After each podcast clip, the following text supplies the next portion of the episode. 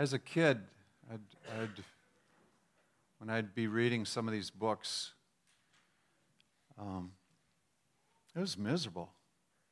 Don't know the names, don't really know what's going on, and uh, hoping to find a verse here or there that makes sense. Uh, committed to it, but just, you know, brutal. And so I guess what I'd, what I'd like to do is just kind of paint the scenery for you, and if you would read it in the next few days, maybe it'd, it'd anchor to you as to, you know, what the value of it. Um, it's the last book written in the Old Testament. It was written roughly four hundred years before Christ. Um, it was at a dark time in Israel's history, and it was going to be even darker because there was no true prophetic word from that season. Malachi was the last of the Old Testament prophets, so there's no real word of the Lord coming across to the nation for that next four hundred years. Politically, it's a shambles. Uh, they're overrun by different nations. You know, after this, you're going to have the Greeks marching through, and then the Romans, and and yet in this particular book, they had already been through significant trauma. You know, they'd had uh, their kingdom going strong during the time of David, um, and then over the next few hundred years, it started to deteriorate. And so by the time you get to this, they've already been hauled into captivity. Remember, they spent seventy years there, and then were brought back, and you have books like Ezra, Nehemiah, Uh, where there's a rebuilding of the temple, the re, the uh, rebuilding of the walls, and there's a certain despair because it is not the beautiful city, it's not the grand place that it once was. It's during this season that Malachi writes. He's a contemporary of Nehemiah, or that's what the commentators say. And so in this season, they're not necessarily marching forward as a nation. They're more in that survival mode. And there are things taking place where there's a cloudiness even among their religion. Uh, if you remember, when they were hauled off into captivity, one of the, the roles of, of the conquerors was to pull a batch of, and elite people out of that region, leave the poorest of the poor, and then move others in that had never lived there, so there'd be an in, intermingling of the cultures. And it was a very intentional thing to, to cause a culture to die. You know, it was like, we'll put to death this identity so that they can't resurrect themselves. And so in this, God is speaking to his people. In spite of this, he's speaking to them. And the first portion is one that it's easy to get distracted because it says, Uh, Jacob have I loved, Esau have I hated. And you're going, what? How can God do that? Uh, I just, I want to make a couple notes in this section because it, the history of Jacob and Esau, um, it's a centuries old thing. And actually the country right next to Israel, of the country of Edom, were the descendants of Esau. And that's really what this passage, this particular portion is about. And God's making a declaration over Israel. He's saying, I love you. I'm not happy with Esau, but I love you. Now, it's not about what they've done or the good that's that they... God just says, I've chosen you as my people, and I love you. And so he's making that declaration in spite of what they see around them. And so as we walk through this, um, it, it, this history of the two nations goes a long ways back. Remember, Jacob and Esau fought even in the womb, Isaac's sons. They, uh, the prophecy is made over Jacob, who's a deceiver and a liar, and the younger brother, but he gets the blessing. Esau's told, well, you're going to throw off this, but you're a warrior, a wild man. And his nation that comes from are basically a wild people and have lived that way for hundreds of years already.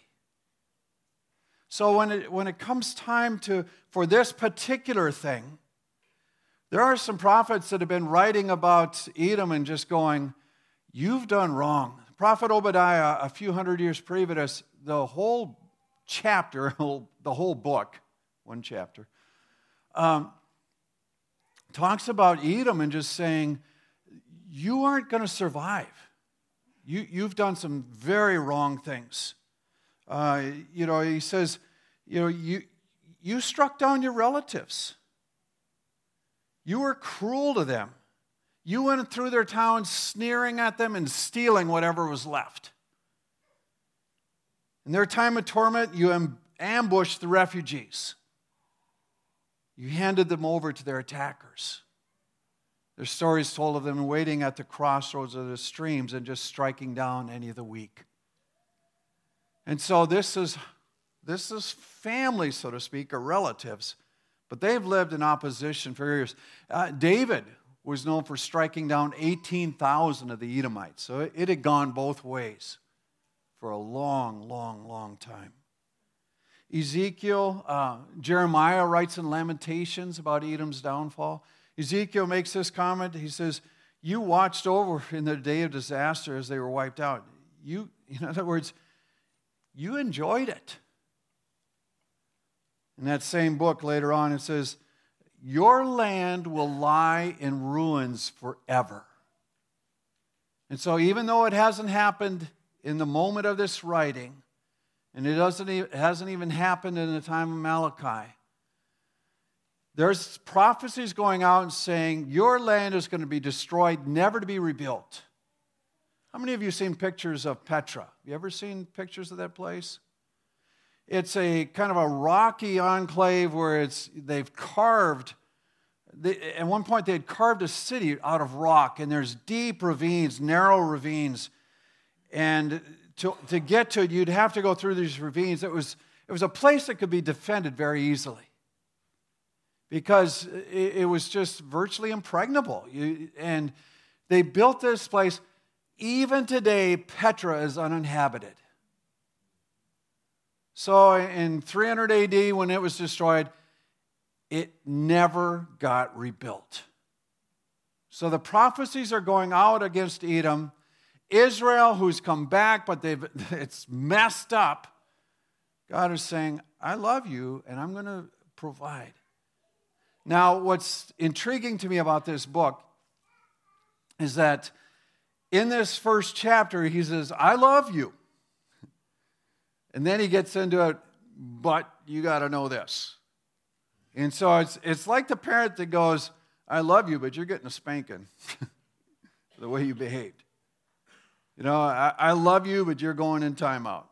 I love you, but you fill in the blank. But it's like this overarching, yes, you're loved, but you're getting it because you've been bad. And in some ways, that's how this book is written. There's a warning coming out and a declaration made that uh, you've let some things go here, and that's not good. But the overarching thing is God makes several declarations about himself. He says, I love you. He goes on to say, I will be great beyond the borders of Israel. In other words, I have authority over Edom. I have authority over the nations.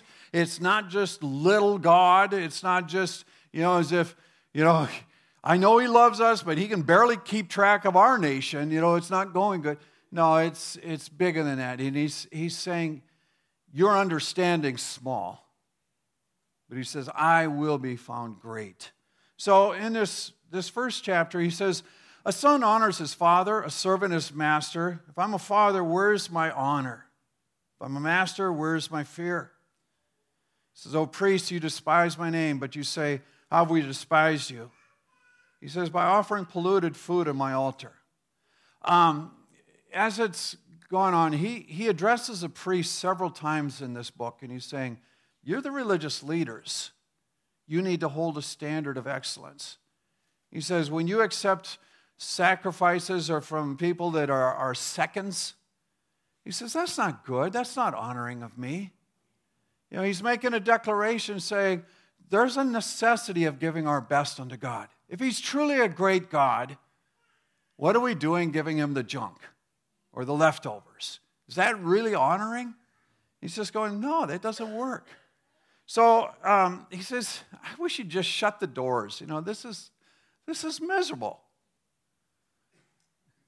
Have you ever been praying, you know, where there have been times where I, I, w- I, w- I would have a list, and religiously for months I'd be praying this list. And for a while it worked, but after a while I'd get to a place where I'm going, man, this is boring. I hate this. And it was like the Lord would say, you think it's boring. You know, what's it like listening to somebody that's unengaged? You know, what what joy is that? You know, so in this, it's like God's going, you're bringing junk to me, and you're asking me to be happy and, and thrilled over this? I don't think so. You don't accept that in normal life. Why would you accept that in relationship to me? He says, from the rising of the sun to the setting of my name, my name will be great among the nations. Says, there will be incense offered in my name and a pure offering. So he's just making a declaration. He says, I, I'm worthy of this, and it's going to be. The challenge for us is, are we going to get on board?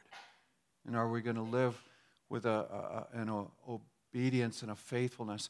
I guess what has stirred my heart as I've read this is that unbelief comes out in different forms, but part of that is kind of a backing away and just going through the motions and a loss of fervency that allows us to just, uh, you know, do the thing but not really engage. And, and he's challenging them, and he's going, you know, you, you're just going through the motions, but it's not, it's not connecting. You know, why bother? And so there are times when we have to evaluate our own lives and going, is this just a matter of going through the motions, or am I truly engaging in what the Lord has? Because if, if it's just a, a going through the motions, it's worthless. But it's also a, a sign of the unbelief that's a part of our own hearts. He goes on, he says, you, you're acting like there's a weariness over this whole thing. You know, he, he's going, cursed be the cheat who has something good to give and doesn't give it. He says, I'm a great king. So God comes back and says, this is just wrong. It's unacceptable. And he says, oh, priests, this command for you. You better take heart, or you're going to receive a curse out of this. So that in the way of leadership, he says, you have a responsibility to keep declaring and living what's right. And, you know, they can look all around them and see sorrow, right? They can look at their past and say, well, we had a great nation for God. They can look at their day and just say, it's not like it used to be. We don't have anything. You know, it it, it kind of go, moves into protection mode and survival. And yet it's it's insufficient with the belief in a great and wondrous God. He he talks about Levi. You know, he's he's talking to the priests, and their roots are with with the, the family of Levi, of the twelve tribes. But that's intriguing to me because, you know, he mentioned Jacob and Esau. Jacob's sons form the twelve tribes of Israel. When Jacob goes to pray over his sons in the, the last of the book of Genesis, regarding Levi and Simeon, he prays curses on him. He says, you've been wicked and you've been violent. And he says, you've brought shame on this family. He says, you will no longer flourish, and you're just gonna, you will not have a place, so to speak. There are two tribes that never got land of their own or a great big section. Simeon and Levi. Simeon was absorbed into the tribe of Judah. And it just, it's, when they left Egypt, they were one of the largest tribes. By the time they got to Israel and into the land, they were one of the smallest. You, you can look at it, and for me, I'm going, yeah, a lot of those plagues and stuff that went on for the, the goofiness of their part, Simeon was right in the middle of that. And they paid the price. But during that trip, the land of Canaan, when they're, or the land of the, the wilderness, excuse me, when they're walking through, Levi establishes himself because at one point his family turns against the rest of Israel and say, we will be righteous, and they actually slew their own brothers when they're living in, in vileness. And they broke off a plague that was taking place. And God promises, he says, because of Phinehas and Eliezer, you know, the Aaron's sons, he says, and grandson, he says, I'm going to establish my priesthood in this family from now on. He, he makes a covenant with them. So Levi, even though he is not going to receive the land because of this family curse, God finds a way of blessing them when they step forward in faithfulness. It's one of those things that intrigues me, because there are times when we look and say, well, I can see some of the junk of my family, and, and you know, it's ongoing. Well, do you want to continue it, or do you want to break it? Do you want to walk in the curse of that, or do you want to walk into a blessing by the, the, the declaration of your belief? There's an opportunity for us in, in, in each generation, and it doesn't really matter what's taking place. God will find a way of blessing if we will give our obedience and our faithfulness unto Him. The option is to choose unbelief and walk, continue in that curse. So Levi, he makes this comment. He says, I made a covenant with them. I made a covenant with you, priests. He says, the lips of a priest should guard knowledge. He says, you, but you've corrupted the covenant of Levi. Let's go on. There are other things taking place in chapter two. He says, Judah's been faithless, and an abomination has been committed in Israel. It says, for Judah has profaned the sanctuary of the Lord, which he loves, and has married the daughter of a foreign god. Now, we had mentioned uh, um, people being brought in and an intermingling of religions. Uh, essentially, when Jesus was dealing with the Samaritans, they were a remnant of that season, you know, that intermingling of faiths. And even in this time, you know, there there is a, a sorting out. And Malachi is saying, you can't just bring in any religion and any faith and just lump it together and say it's all good. That doesn't work. Very similar to today, right? You know, there's a there's an attempt to just pull all religions together and say, all you got to do is just get along, and then it's it's all good, you know? Many ways to find God. Even in Malachi, they were walking through the same issues. And they're being told, no, it doesn't work that way. You can't just blend them. You can't just pull it together. If you want to walk through Nehemiah, you see that in more detail of what was going on this way. He says, you know, you cover the Lord's altar with tears and weeping and groaning. He no longer regards your offering or accepts it. And you go on, why doesn't he, why doesn't he answer me? He says, you've been unfaithful. So in other words, there are times when our prayers aren't being answered and we're going, where's God in this? Doesn't he love me anymore? And in honesty, we we have to say, I'm the one that cut it off. I've been trying to function in my sin and, and still call out to God and assume that His blessing's there. And, and when it isn't, I'm kind of going, why aren't? Why don't you care? Why aren't? Why aren't you? Why, why do you feel so distant? And the reality is, we walked away. Now he he addresses um, even, you know, there's there's a breaking of covenant. There's a failure to worship with fervency or, or serve wholeheartedly.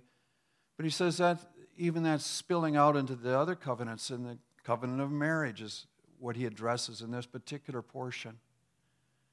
He says, you're leaving the wife of your youth. And then here's a, here's a mission statement into part of our belief. And he goes, did he not make them one with a portion of the Spirit in their union? And what was the one God seeking? godly offspring.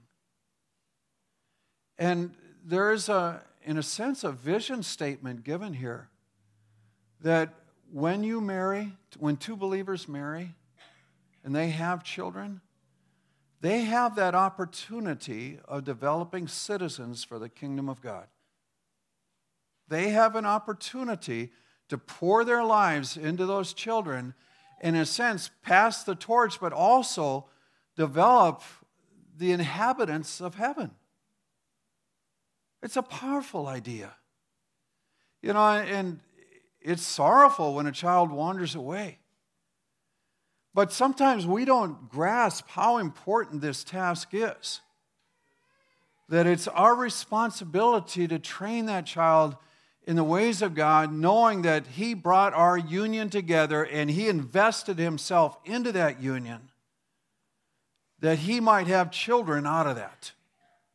It's a powerful idea. You know, we're going, well, I don't know if I can afford another kid. Maybe we ought to be thinking, I wonder if I could have another kid for the kingdom. Or we go through the thing of, you know, you know, just a few more years and they'll be out of the house and, you know, it'll all be good. Well, you know, there's there's more to it.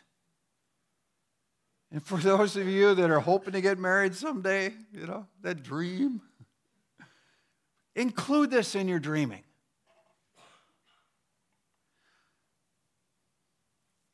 A couple weeks ago, I was reminded of a dream I had a few years ago. Um, I, I was sick, and I was laying in bed, and I couldn't sleep, and it was just intense. And so I'm thinking about all kinds of things. And God reminded me of a dream that I had regarding my grandson, Judah. He's downstairs, so I can tell this. Um, when Heather and Trevor were living in Memphis and there was no talk of moving back here, I had a very vivid dream one night that I was teaching Judah theology. And uh, I'm going, I, you know, I told Charbonne, I'm just going, well, that's interesting. I, I wonder, you know. Maybe I'm supposed to invest in the children here. Maybe this was a, you know, a broad spectrum, a dream where you just, you know, you got to keep investing in, in the kids that are here. And lo and behold, um, within a year or two, they move up here. And I'm going, oh. You know, I, I believed it was a God dream. I don't normally remember dreams, and, and there was this sense of there's something in this. But you, you try to sort it out, you know. Well, this last or a couple weeks ago, laying in bed, and, and that dream comes back to me, and I'm going, I have to invest in this. I cannot just assume that I was given the dream and it will take place. That's like saying, well, we have kids, they'll be godly offspring. The challenge is to say, I need to invest everything that I can to see this come to fruition. And so what was happening to me personally, I'm going, I got to connect with this kid, you know, and I've got to pour into his life. That's not to say I don't love over the kids, or the dream was about him, you know. So in a literal sense, that's an investment that has to be made on my part. But when we read a passage like this, saying God wants godly offspring, there is a, a, an identifier that says, this is part of the role that we take on with children. It's our responsibility to step up and do all we can to see that they flourish in the Lord. That there is this eternal being formed in, so that it's, in a sense, a natural flow of life that they would step into godliness and maturity in Him. And they'll they'll have questions of, I'm not sure when I got saved. I've always kind of believed. Well, you know, but that doesn't fit our New Testament theology. You know, you confess and believe. Well, you know, it's a wondrous thing. It goes back so far that you're not even sure when it took place. It's an awesome thing. Because there are new experiences each day, and they can you can point to different ones, but you're just not sure when it began. Okay, so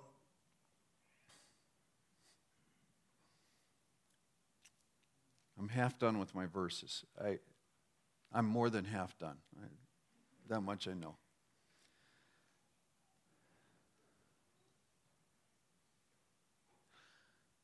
There's another issue taken on, two seventeen. He says, you've wearied the Lord with your words. You say, how? Everyone who does evil is good in the sight of the Lord. He delights in them. Again, another one of the issues of our day. Loving God, loves everyone, everything's good with every, do whatever you want, you know. His grace will cover everything. It, it's rampant in our society, right? You know, he, he understands me. He knows that I just have this propensity for doing this. Um, yeah, he knows you, but he provided for your change.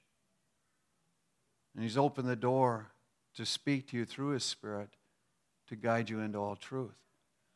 So he says,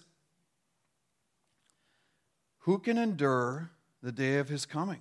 Who can stand when he appears? For he's like a refiner's fire and a fuller's soap. So a judgment day is being declared even here in the Old Testament.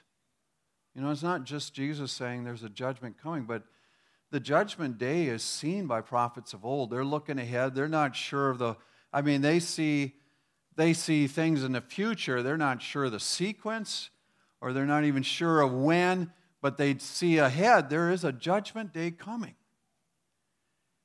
And it's like a refiner's fire. It's like pouring metal into a, a, into a pot with a powerful flame, and the junk coming up and being skimmed off.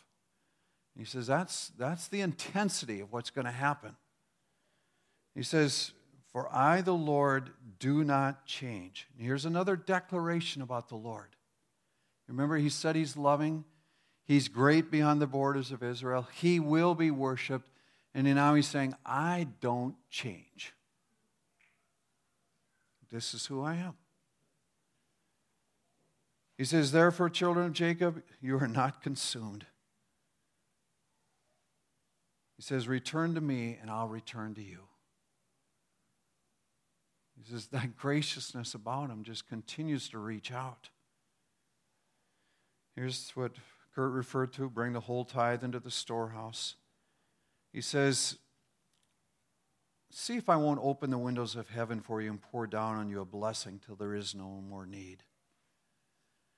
And, and what he promises of their crops and everything else, it's like, it goes beyond money, but there's just this awareness that his blessing will rest over life. He said, you've said it's vain to serve the Lord, and you said that the arrogant and evildoers prosper. And you can look around, and, and, and in the short term, you see that. He says, but pay attention. A book of remembrance is written. Those who feared the name of the Lord, their names are written in it. In other words, he's saying, I'm keeping a record of those that pursue me. I'm keeping a record of the righteous. It's like it's being written in a book. He says, it's there. You are not forgotten. They shall be mine. They'll be my treasured possession. You shall see the distinction between the righteous and the wicked.